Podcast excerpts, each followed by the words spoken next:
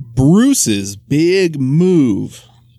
Bruce was a bear who lived with four geese because he was their mother, and three mice because they would not leave.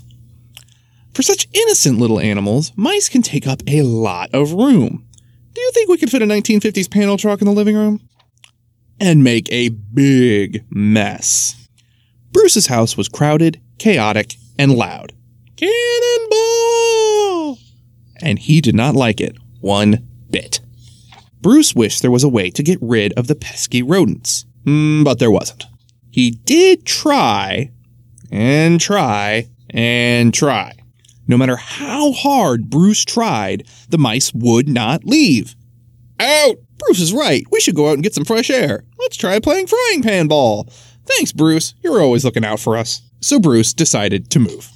Finding a new house for a mother bear and his four geese can be difficult. We're a little behind schedule.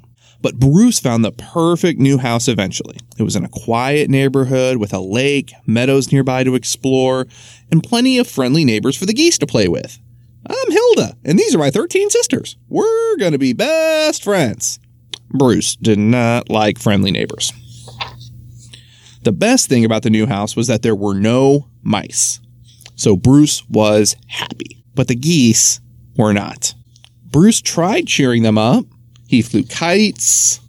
He took them to the beach. He even painted pictures with them. But nothing worked. Until the moving van arrived.